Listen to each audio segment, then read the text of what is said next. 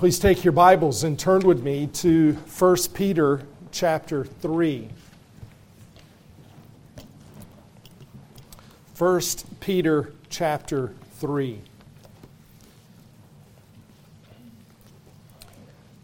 I'm going to be reading verses 1 through 7. We'll focus our attention on verse 7. But I think it's important for us to get the context of verse 7 and what is spoken to wives that we might understand why what is spoken here in this particular passage is said to men, to husbands in verse 7. So hear the word of God in 1 Peter chapter 3. In the same way, you wives, be submissive to your own husbands, so that even if any of them is disobedient to the word, they may be won without a word by the behavior of their wives, as they observe your chaste and respectful behavior. Your adornment must not be merely external, braiding the hair and wearing gold jewelry and putting on dresses, but let it be the hidden person of the heart, with the imperishable quality of a gentle and quiet spirit, which is precious in the sight of God. For in this way, in former times, the holy women also, who hoped in God, used to adorn themselves, being submissive to their own husbands. Just as Sarah obeyed Abraham, calling him Lord, and you have become her children if you do what is right, without being frightened by any fear. You husbands, in the same way, live with your wives in an understanding way as would someone weaker, since she is a woman, and show her honor as a fellow heir of the grace of life, so that your prayers will not be hindered. Well, as you know, I've been preaching a call for men to be godly, for men to be sexually pure men, spiritually industrious men, sober and sober minded men, spirit filled men, loving men, and more recently, loving husbands. And in recent weeks, I've been calling men to be loving husbands in light of Ephesians chapter 5, verses 25 to 33.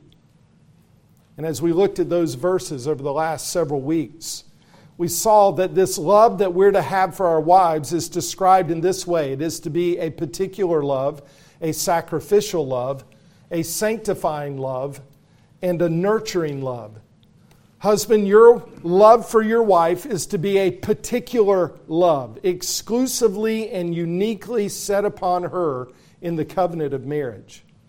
It is to be a sacrificial love that humbly puts yourself aside, foregoes and forfeits your own desires in order to serve your wife and seek her good.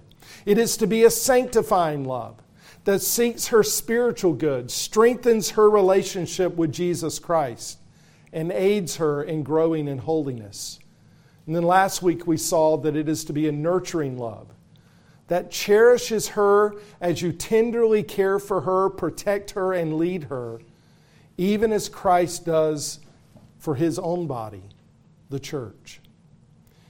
Men, this is a choice, not a feeling. Someone has said, Love is the feeling you feel when you feel like you're going to get a feeling that you've never felt before. While we may not say that, sadly, sometimes we practically live that way and we define love that way. But love is not a feeling, love is a choice. Feelings come and go. But our obedience to God as men is to be constant. And so we've seen husbands, we're to choose to love our wives at all times and in all circumstances, even as Christ loves his church. And in this way, a man is to live in that one flesh relationship, that sacred covenant relationship with his wife. And in this way, he is to be a godly husband and glorify the God who has saved him by grace. Men, are you glorifying God in this way? Well, this morning, I want us to spend one last week on this call to be loving husbands by looking at 1 Peter 3, verse 7. Again, it says, You husbands, in the same way, Live with your wives in an understanding way, as would someone weaker, since she is a woman. And show her honor as a fellow heir of the grace of life, so that your prayers will not be hindered. Husbands, in this verse, we find that our love is described by how we live with our, our wives. You're to live with your wife in an understanding way and in a way that honors her as a fellow heir of the grace of life. Now, to help us understand this verse, and trust me, there's a lot in this verse. You just read it and you think, well, this is pretty straightforward, although it has some things that maybe are a little thorny in our culture today and the way it's described. But, but yet, there's really a lot to understand in this one verse. And so, to help us, first we need to see the context of this verse, and then specifically the instruction found in this verse. First, we need to see the context of this one verse in the whole letter of this letter by the Apostle Peter. This letter is written to Christians who are dispersed abroad throughout the region, according to chapter 1, verse 1. They have been sovereignly chosen by God, saved by His grace, he speaks of in the first part of, the cha- of chapter 1. And as believers, these Christians were facing all kinds of trials, including persecution, which was about to get worse under Emperor Nero in Rome, as we know from history. And in the midst of a hostile world which was slandering believers, falsely accusing believers of sin, Peter is concerned that they live in obedience to Christ and give no just cause of accusation of sin against the church. Therefore, he writes in chapter 2, verses 11 and 12 Beloved, I urge you, as aliens and strangers, to abstain from fleshly lusts which wage war against the soul. And he exhorts them keep your behavior excellent among the Gentiles, so that in, in the thing in which they slander you as evildoers, they may, on account of your good deeds, as they observe them, glorify God in the day of visitation. So there we have the purpose. He wants them to live in such a way that even as they're being falsely accused, that it would be just that false accusations against their character that their behavior would be excellent as they live in the world, as people observe their behavior, and that ultimately their lives would glorify God. And so the goal, ultimately, of what Peter is writing is the glory of God in the lives of believer, no matter the outward circumstances. We should want God to be pleased with our lives, and God to be glorified by a watching world. One way we glorify God is in our relationships. And one of those most important relationships is that of marriage. Now, Peter addresses many relationships in this epistle. He addresses in chapter 2, verses 11 and 12, and chapter 3, verses 15 and 16, the believer in relationship to the unbeliever and how we're to live in the world in chapter 1, verse 22, and chapter 4, verses 8 through 11, he addresses specifically how the believer is to live in relationship to other believers. In chapter 2, verses 13 to 17, how the Christian is to live in relationship to the governing authorities to the glory of God. He even addresses slaves who find themselves now as believers who are under a master in chapter 2, verses 18 to 20, and he says, in that circumstance, even you can glorify God. He addresses church leaders, pastors, in relationship to the flock, and the flock in relationship to church leaders. But here he addresses the relationship of marriage in chapter 3, verses 1 to 7. And notice that the goal in all these relationships, if you read through 1 Peter, eh, the goal is Godward, that, that God would be glorified in all these relationships. And so in chapter 2, verse 13, he speaks of our relationship to governing authorities being for the Lord's sake. And in chapter 2, verse 19, he speaks to slaves who find themselves in that station in life now as believers, that they can do so and, and be obedient to their masters for the sake of conscience toward God. And he says that when they do that, when they seek to be God pleasers rather than man pleasers, that this finds favor with God, chapter 2, verse 20. The same is found in chapter 3, verses 1 to 6, in relationship to wives. He speaks ultimately of not primarily their relationship to their husbands, but, but their relationship to their husbands in light of God and His glory. And he speaks of a demeanor and a spirit that's precious in the sight of God, chapter 3, verse 4. He speaks of those women of old who hoped in God, chapter 3, verse 5. So the motive and goal is always to please and glorify God. And the home is the place or a place where God is to be glorified and the gospel is to be lived out. And so, in the verses I just read in chapter 3, 1 to 7, the Apostle Peter is saying to wives and husbands, this is how you can glorify God in the home. Wives, by joyfully and respectfully submitting to their husbands, and by husbands leading their wives with love and understanding. Men, over these weeks that I've been calling you to be godly men, it has been a call and exhortation for you ultimately to glorify God with your life. This must be your motivation. This has to be your goal. This is something you must be zealous about. We talked about that last Lord's Day evening as we prayed together. I began by talking about a zeal for the glory of God. Your motivation must be the glory of God in every area of your life, the glory of God in your marriage, and the glory of God in relationship to your wife. This is how you glorify God, men. What's described here in verse 7. This is one way you glorify God before a watching world by living with your wife in the marriage covenant in obedience to God and His design for marriage. So, this is the context. Glorify God in all of life, and in particular, in this most sacred relationship of marriage. But let's consider specifically the instruction itself.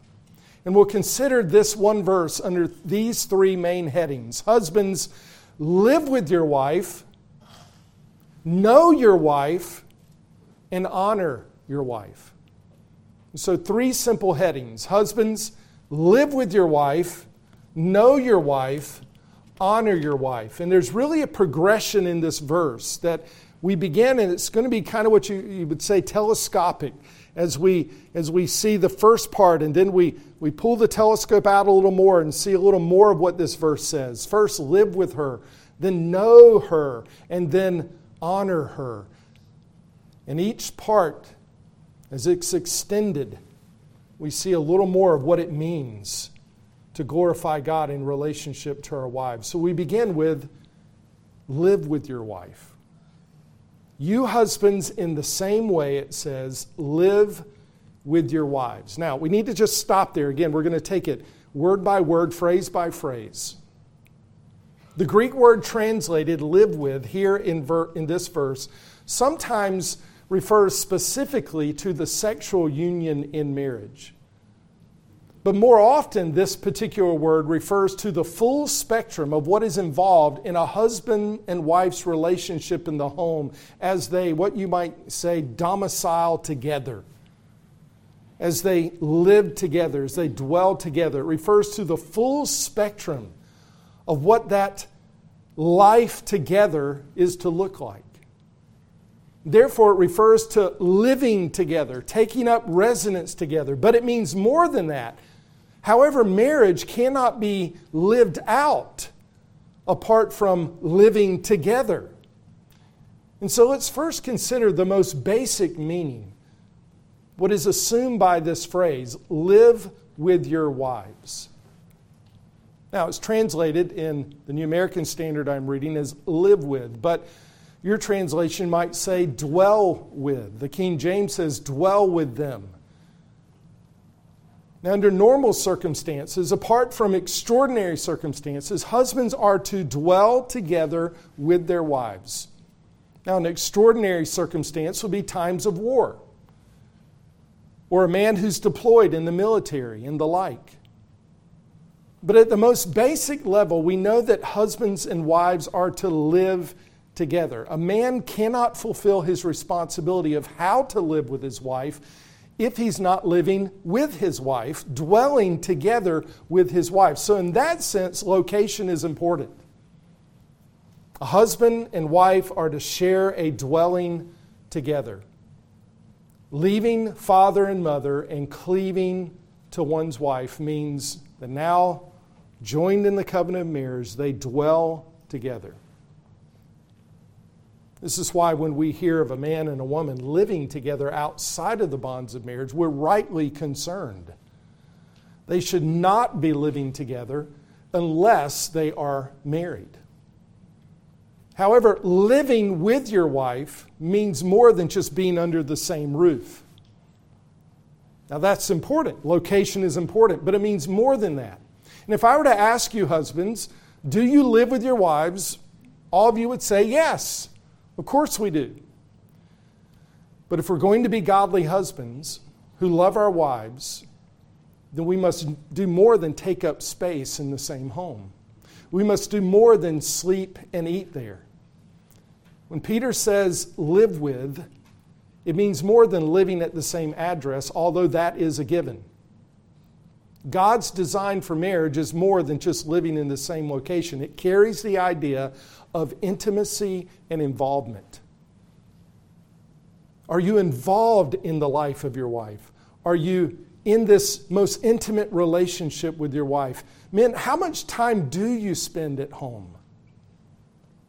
And how much time do you spend with your wife at home? How much time do you give to her?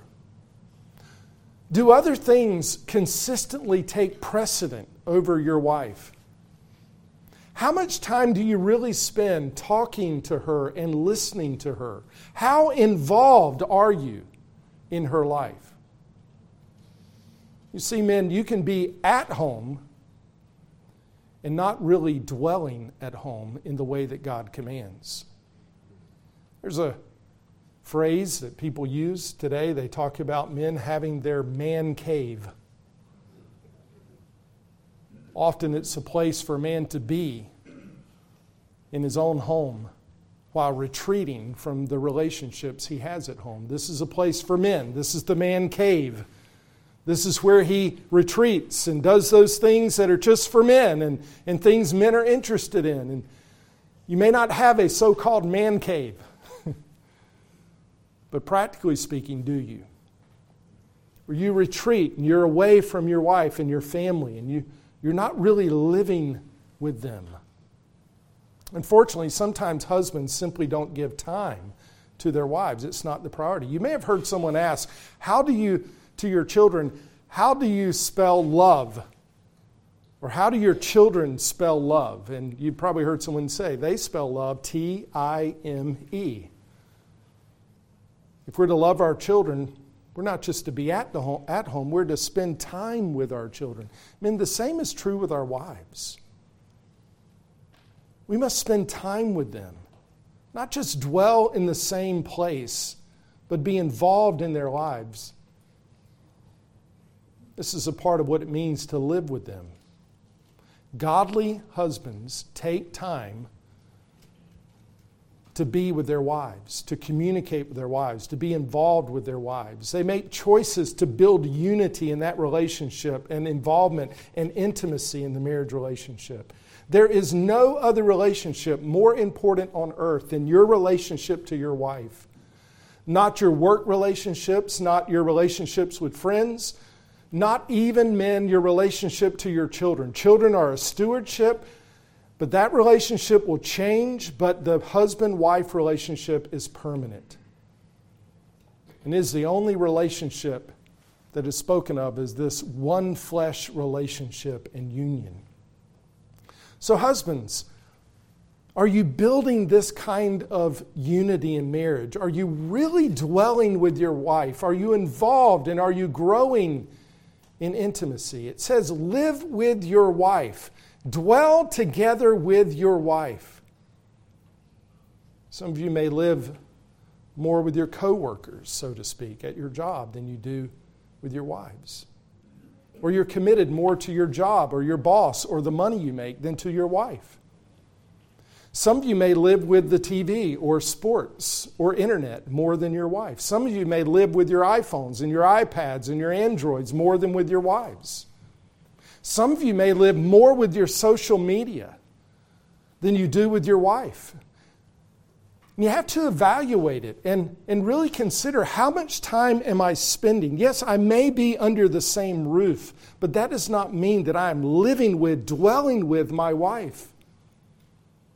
And so we need to evaluate. This joining together of marriage, the two becoming one flesh, means more than just having the same address. So let me summarize in this way. In marriage, a man and a woman live together, they dwell together. Apart from marriage, a man and a woman ought not to live together. People make excuses and say, but we want to try it out. No. Well, it's expedient financially. No. But we're not physically intimate. It's foolish, to say the least, to place such a temptation before you. And the world is watching. And what do you think they may think if you're dwelling together before marriage? So, apart from marriage, a man and a woman ought not to live together. But in marriage, they dwell together, but it's more than dwelling together at the same location. A husband and a wife are to be intertwined together in this one flesh relationship, this binding relationship, involved with one another in unity, living and, let's say it this way, doing life together to the glory of God. And in this way, we fulfill one of the purposes for which God created marriage, namely companionship. Make sure that companionship, men, grows as you dwell together with her. So, husband, live with your wife, dwell together with your wife, and all of what that means. But secondly, Peter goes on to say, live with your wives in an understanding way. An understanding way includes living with her with kindness and love and consideration. Parallel with other passages of Scripture would be what we just saw in Ephesians 5 to love your wife. Many wives say, My husband is insensitive. He doesn't seem to care about me. No, we're to live with him in an understanding way. We understand that that's a part of what it means to love her, is to be kind, to care for her, to be compassionate. Now, this would have been very strange in the culture, in the time in which Peter writes this, women were treated more like property in Roman culture. Polygamy was common. Men had many wives and they had concubines for cohabitation. And women existed in that culture primarily for selfish pleasures. And even among the Jews of that time, the marriage relationship was often dishonored. Men could divorce their wives for such trivial things as burning food. And in that time and in that culture in which Peter writes, women were, were demeaned. They had fewer legal rights and moral rights than men. And that's still true today in many parts of the world. And so, what Peter wrote then, and even now, but especially then, it was radical. These Christian husbands didn't own a wife, they were to dwell with them in an understanding way. They were to be kind and caring toward their wives. They were to be involved in their lives and build intimacy with their, life, their wives. And in so doing, Peter says, This is how you glorify God. This is how you live the gospel and the implications of the gospel to a watching world. Some attack Christianity and say that it's demeaning to women, but the opposite is true. Christianity gives wives honor. But why have I not named the second point, understand your wives or be considerate to your wives, but instead know your wife? Well, the reason is because this phrase, translated here in an understanding way, literally means according to knowledge. according to knowledge. The American Standard Version of 1901, the ASV, from which we get the New American Standard Version, says, Ye husbands, in like manner, dwell with your wives according to knowledge. And the King James translates it that way as well. Dwell with them according to knowledge. Notice the phrase, according to knowledge. Live with your wife according to knowledge. Now, what does that mean? Let me begin by answering this practically which I believe is one application of what Peter is saying. One way you live with your wife in a considerate, kind, and understanding way is to know her, to know your wife, to study her. Sometimes you hear the joke who can understand a woman? Peter says the opposite. Husbands, you are to know your wife. You're to understand her. You're to live with her in an understanding way according to knowledge. And when you study her, when you know her, and live with her in that intimate way, you show that you love her and esteem her. You show her honor. God's design for the husband is to live with his wife according to knowledge. He's to be understanding, kind, caring. Men, do you know your wife? Do you know her spiritual weaknesses?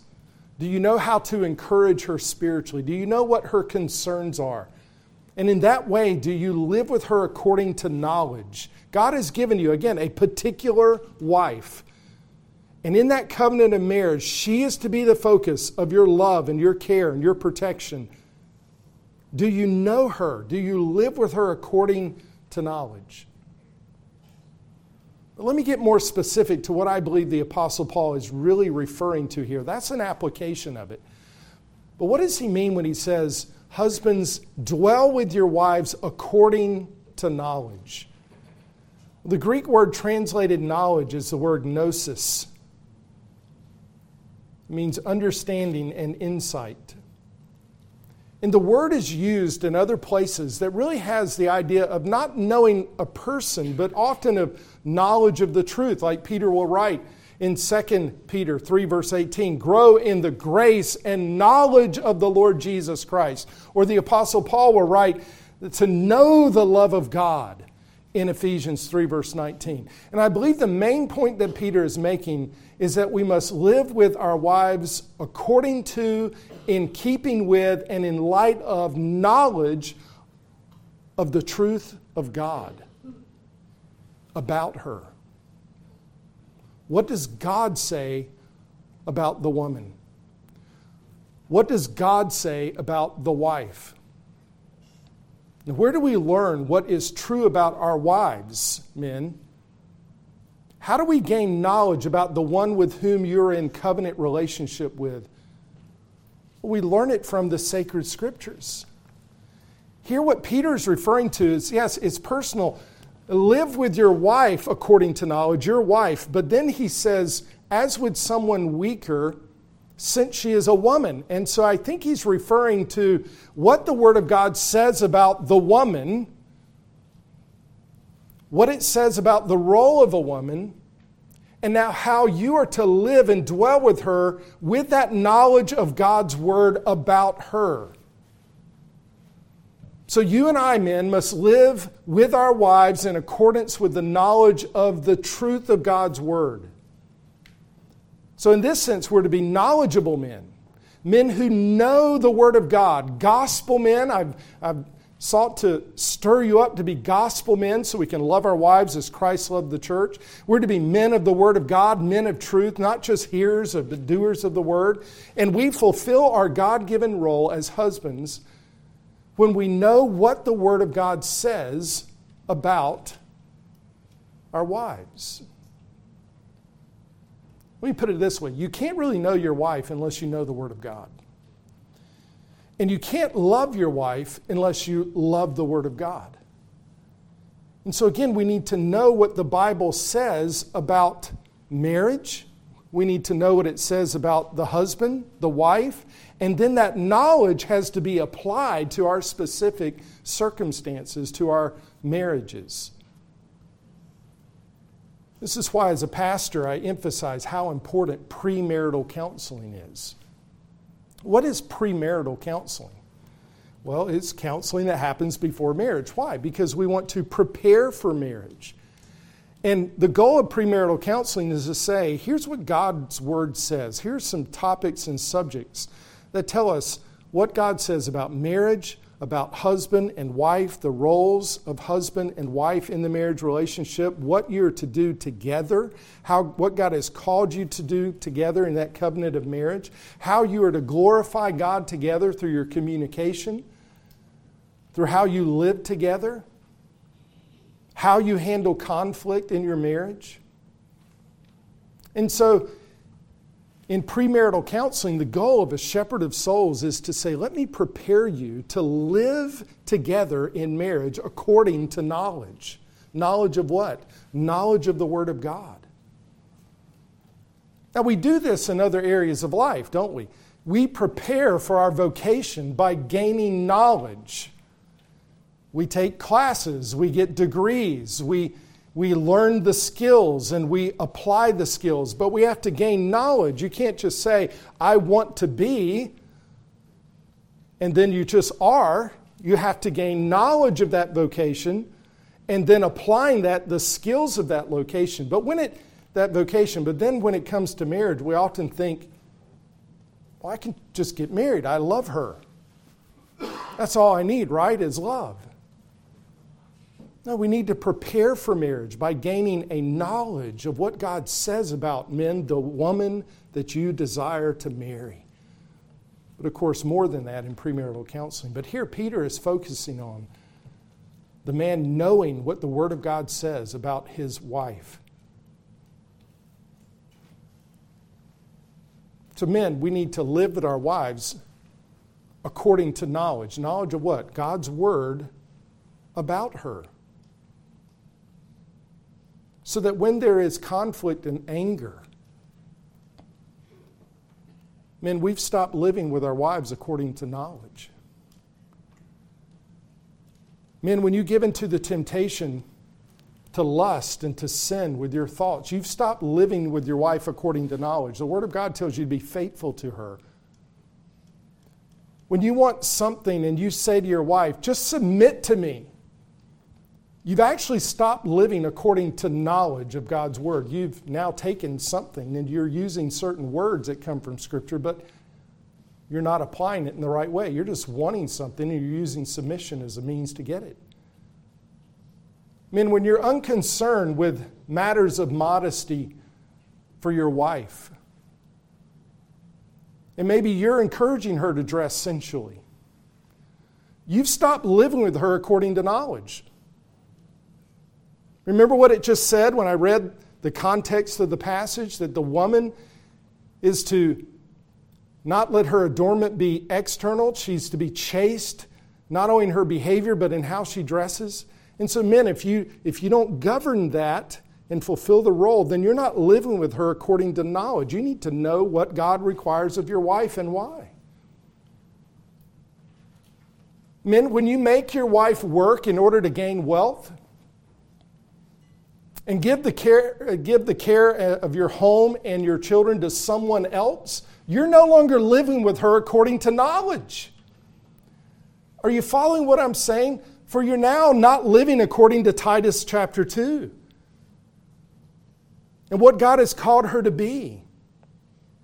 Men, you need to know the Word of God. You need to be experts at marriage. You need to be able to do now the premarital counseling, men, not just pastors, but as those who are growing in the knowledge of God's Word regarding the marriage, regarding your role, regarding her role, the man and the woman now joined in marriage, and now applying that. Now you're living according to knowledge.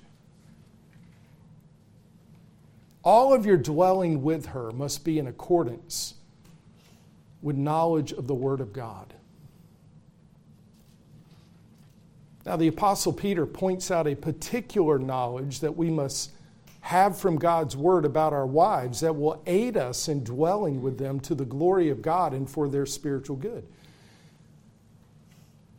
He says, You husbands, in the same way, live with, dwell together with your wives in an understanding way, that is, according to knowledge, know what God's word says. And then he points out something in particular they needed to know about their wives, as would someone weaker, since she is a woman. Now, when I read those words, I know for a fact already your minds are going to what does that teach? What does that say? How does that fit? Where does God's word say that? What is it referring to? And those are the kind of questions we ought to ask. The, the way the verse unfolds is Peter is borne along by the Holy Spirit, he, and his call to men is live with them according to knowledge, and then he speaks of something that is true of them that then should dictate how you live with them. As with someone weaker. Now, let me just begin by saying this phrase has been twisted by many not to honor wives and women, but to demean them. But let me just say, first of all, that the whole context of verse 3 is to honor our wives, not to demean them. For he goes on to, to speak of assigning them, showing them honors, a fellow heir of the grace of life. So it certainly is not a demeaning phrase. Whatever it means from the outset, it's not demeaning. But we have to be unprogrammed, so to speak, from being influenced by the world. That we read that and we say, oh, women are just weaker.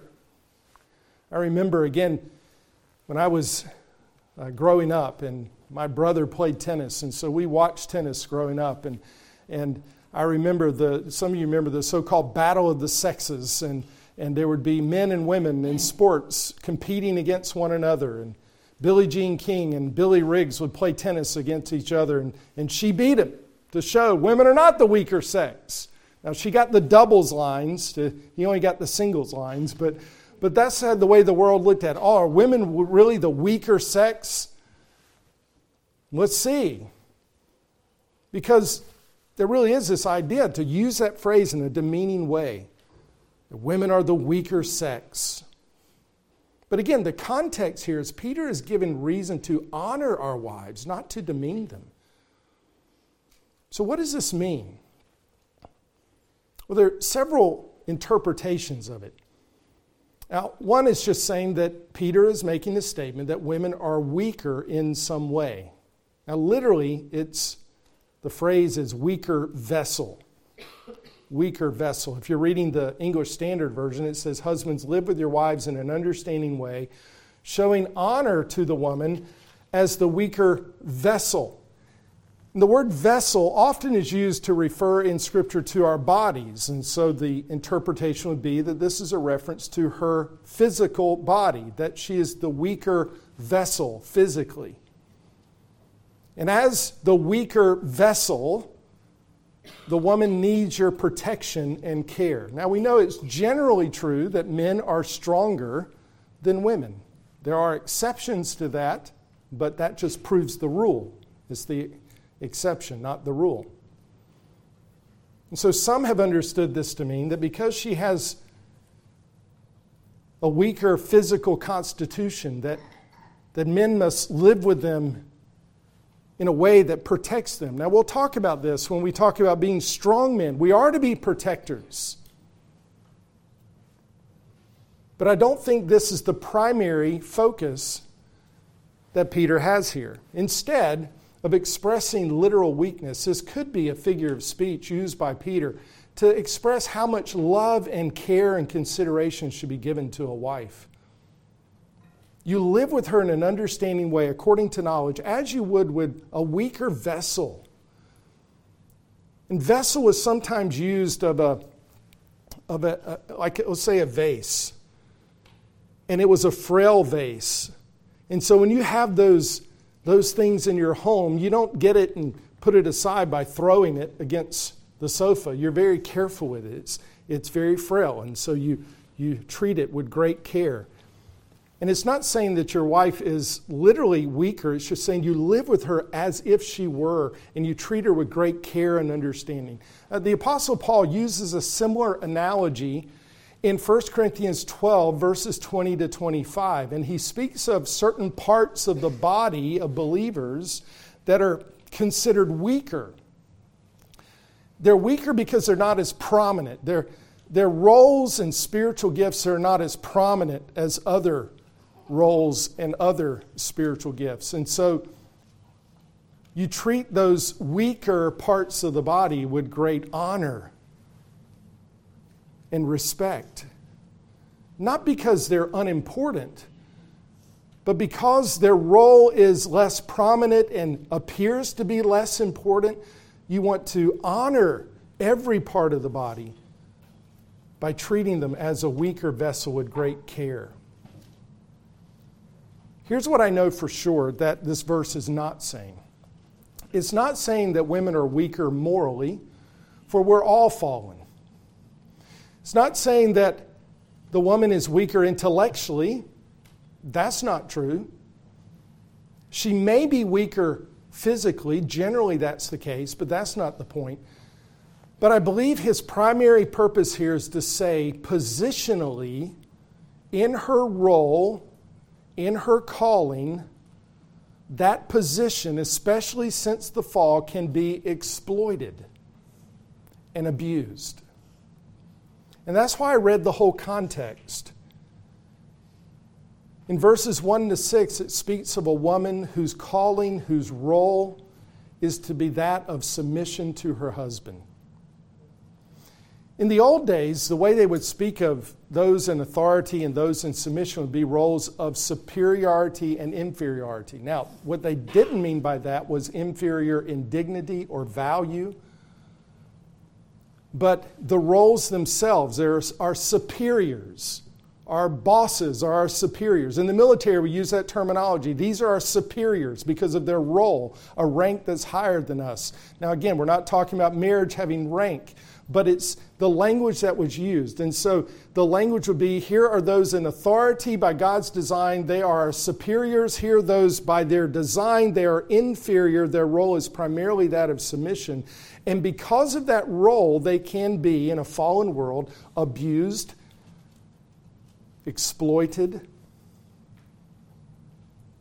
And so Peter is saying, you need to understand that God has called her to be your helper, your helpmeet it is a role of submission to your authority. But remember when I started this, we talked about the problem in Genesis 3:16 when part of the curse was this, your Eve desire will be for your husband and he will rule over you. Now, because of sin, your desire is going to be to usurp his authority, but he's going to be authoritarian in his sinfulness.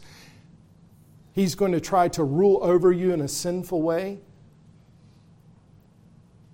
And so, since the fall, her role is one that is a very vulnerable position. Therefore, you need to live with her according to knowledge. Her, her role is that of submission, but it's not to be a role that is to be demeaned, but you live with her according to knowledge. This is her role. She is, in that sense, a weaker vessel needing to be protected rather than exploited and demeaned. And so you live with her in such a way that you treat her and assign her, he goes on to say, with honor. For this indeed is an honorable position. See, here's, here's our temptation, men. To say, shouldn't wives be submissive to their husbands? Now, I said it in a particular way, but let me say it in a different way. Shouldn't wives be submissive to their husbands? Is that true biblically? Yes. But sometimes the question is asked not out of wanting to know what the Word of God says and living according to knowledge and understanding what that submission means and does not mean, but the question is asked in order to exploit, in order to demean. It's asked when a man asks me, Shouldn't my wife submit to me? There's usually a reason why he's asking that, and it's usually not good. And so the point is this He's saying her position, her calling in God's design originally is yes, she is taken from you and she is given as a helper, a helpmeet. And before the fall, that one flesh relationship, there was complete unity different roles, e- equal in value and dignity, made in the image of God. but yet different roles that mesh together perfectly to glorify God. Now the fall happens, sin enters into the world, and there can be the abuse of that authority. And he is saying, you need to understand and live according to knowledge. You need to know that, yes, she is the weaker vessel in the sense, not of physically weaker, not in a demeaning way. He's using it to say her position is that of submission to you. So you be careful and live according to God's word, according to knowledge. She's a woman. And when he says that, Peter is assuming the understanding that that is not demeaning, that is elevating her. Remember when, when God put Adam to sleep and he formed out of his rib the woman, and he wakes up and he sees her and he says, This is bone of my bone and flesh of my flesh. Those are words of honor. That she came from me. And she corresponds to me perfectly in God's creation and design. And it glorified God. And Peter is saying, Men, you dwell with your wives according to knowledge. You know God's word and what it says. Since she is weaker, since she, as with a weaker vessel, since she is a woman, and you give her great care. Don't abuse your authority. You see, when a man becomes a widower, we don't have any instruction in the Word of God about what to do. Unless he can't physically care for himself, he's older, elderly in some way, and needs care. But when a woman becomes a widow, she's in a vulnerable position. And she needs to be cared for, like an orphan. Orphans and widows, care for them. Because now, the one who is to assign her honor and care for her and protect her and love her in God's design is no longer present. Now she's even more vulnerable. The point is, is that there are some positions, so to speak, in life, and usually those positions, so to speak, of submission that makes that one more vulnerable. Children, for example. It can be greatly abused because of their role of inferiority. Hear what I'm saying. Not talking about inferior in value and dignity, but talking about their role. So, fathers, don't provoke them to anger. Don't live with them in that way. Don't be abusive in your authority. Instead, bring them up in the discipline and instruction of the Lord and love them in that way. Husbands, don't abuse your authority. Don't lord it over them but live with them according to knowledge. This position they have in life can be exploited, so you live with them according to knowledge and understanding of God's Word. She's your helper, and you're to lovingly lead her. She is a woman. Again, when Peter writes that, he is saying that we, we've just got to be careful today because now, with all the gender confusion, and prior to that, just the confusion of roles. And now, even more so, we have to hear those words and say, since she is a woman, this is God's calling for her. It's not the point that she's weak, it's that she should be treated with honor. So there's the progression and show her honor as a fellow heir of the grace of life. You know the Word of God, you know what it says about her role. And therefore, you understand this is why I've been preaching on it. Men, this is how we're to love our wives and live with our wives and dwell with our wives. And when we do so in a way that Christ loves us and cares for us as His church, then here's what you do you show her honor, you assign her honor. Why? She's a fellow heir of the grace of life.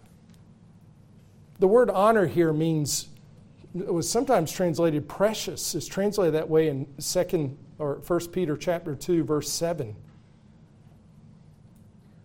You're to treat her with honor and as if she is precious to you. Why? She's a fellow heir of the grace of life. Now, what does that mean? Now, could here life could just mean life. In God's creation, He's created man and woman, and they're fellow heirs together in this grace of life itself.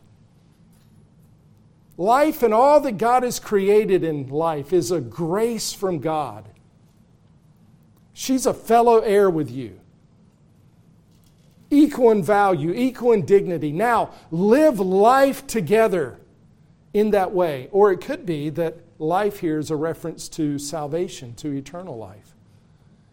And he is saying, You're fellow heirs in this grace of life. You're equal as heirs of salvation. There's neither male nor female. You have the same Savior. It's the same grace that was bestowed upon you both, the same justification, the same faith. And so Peter is actually saying the opposite of how people tend to interpret this. He's saying you should never treat your wife with inferiority, but as a fellow heir of the grace of life. Our roles may be different, but our standing before God is the same. Both inherit eternal life. And he says, Why do this, men? Why live in this way? Because it affects your prayer life if you don't. He says, Here's a reason so that your prayers will not be hindered. Now, your prayers here could be a reference to your personal prayers before God, the husband's prayers before God, or it could be your prayers, the husband and wife together, your prayers together. And if Peter is referring to the husband's personal prayers before God, that will be hindered, then we see that our, heart, our horizontal relationships, and in particular here the husband wife relationship, affects our relationship to God. It goes both ways. If we're not living rightly in our relationship to God, then our relationships with others is affected. But also, if we're not living in right relationships according to the knowledge of God's Word, in those human relationships, then our relationship to God is affected. So he's saying here, not living with your wife according to knowledge, according to the way Scripture calls, and understanding her role and giving that honor. And if you don't treat her as a fellow heir of the grace of life, then it will hinder your relationship to God. Sometimes we tend to compartmentalize and we say, well, I'm walking with God. No, but I'm, I'm not doing this in relationship to my wife that God has called me to do. My prayer life is really good, but I'm not living with my wife according to knowledge and assigning her honor. Peter says, no, that's not the way it works. You can't compartmentalize your life. You're, I mean, sometimes the reason why our relationship to God is not what it's supposed to be is we're not loving our wives the way He's called us to. And then we come to Him in prayer, and our prayers are hindered in some way. Because He says, if you love me, love your wife. And so now we're back to this Godward focus. That really all of this is to be lived out so that our relationship to God would flourish and that glory would be given to Him. And so he says sometimes our prayers are hindered. Personally before God, and could be that he's saying here, obviously, if you don't live with your wife in a particular way according to what Scripture calls you to do, and assigning her honor, then you're not going to be able to pray with her as you should. And let me just close by exhorting you. God has called you to be the spiritual head, the spiritual leader in your home, but that does not mean superiority. That does not mean lording it over your life. That does not mean you're independent with no accountability. For the Bible says in 1 Corinthians 11, verse 3, I want you to understand that Christ is the head of every man. And then it says, a man is the head of a woman. If you're going to understand how you're the head of your wife in that marriage covenant, then you first need to understand that Christ is the head of every man. And as we live under the lordship of Christ, humbly bowing the knee to Him, knowing His Word, being conformed to His Word and transformed by His Word, then we will live with our wives according to that knowledge, and it will be applied to the marriage relationship. And you're to be a leader in your home, but you're to be a lover in your home. Therefore, you're to be a loving leader. but you're also to be a learner. Knowing, learning the Word of God, and humbly applying that to your relationship and marriage. Let's bow our heads together and pray for this for us, for men. And Father, our prayer has been that we would, Lord, truly be students of your word, studying your word, knowing your word, knowing what it says about marriage and our roles together. Or may we know what your word says regarding our wives, or what you have created marriage for, the wife for, and how, Lord, we can honor them in that relationship. Lord, you have called them to, to a high calling, and or that high calling that glorifies you is one of submission and respect in the marriage relationship, but yet we know we are sinners and as men can abuse our authority. Father, may we humbly walk with you and not treat our wives in a way that would dishonor your name. May we understand the particular fears and temptations and concerns of where not only our wives, but as we think about all those, even our children and others who are called to a role of, of submission and under authority in various ways, Lord,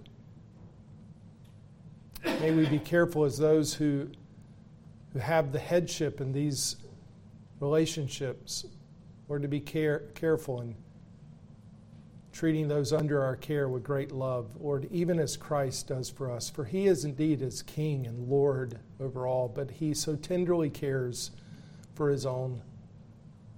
He knows our frailty, he knows our weaknesses, he knows we are but dust, he even knows our sinfulness. He knows our temptations, and he is a sympathetic high priest. Lord, may we, according to knowledge, live with our wives knowing your word and, Lord, being shaped by it.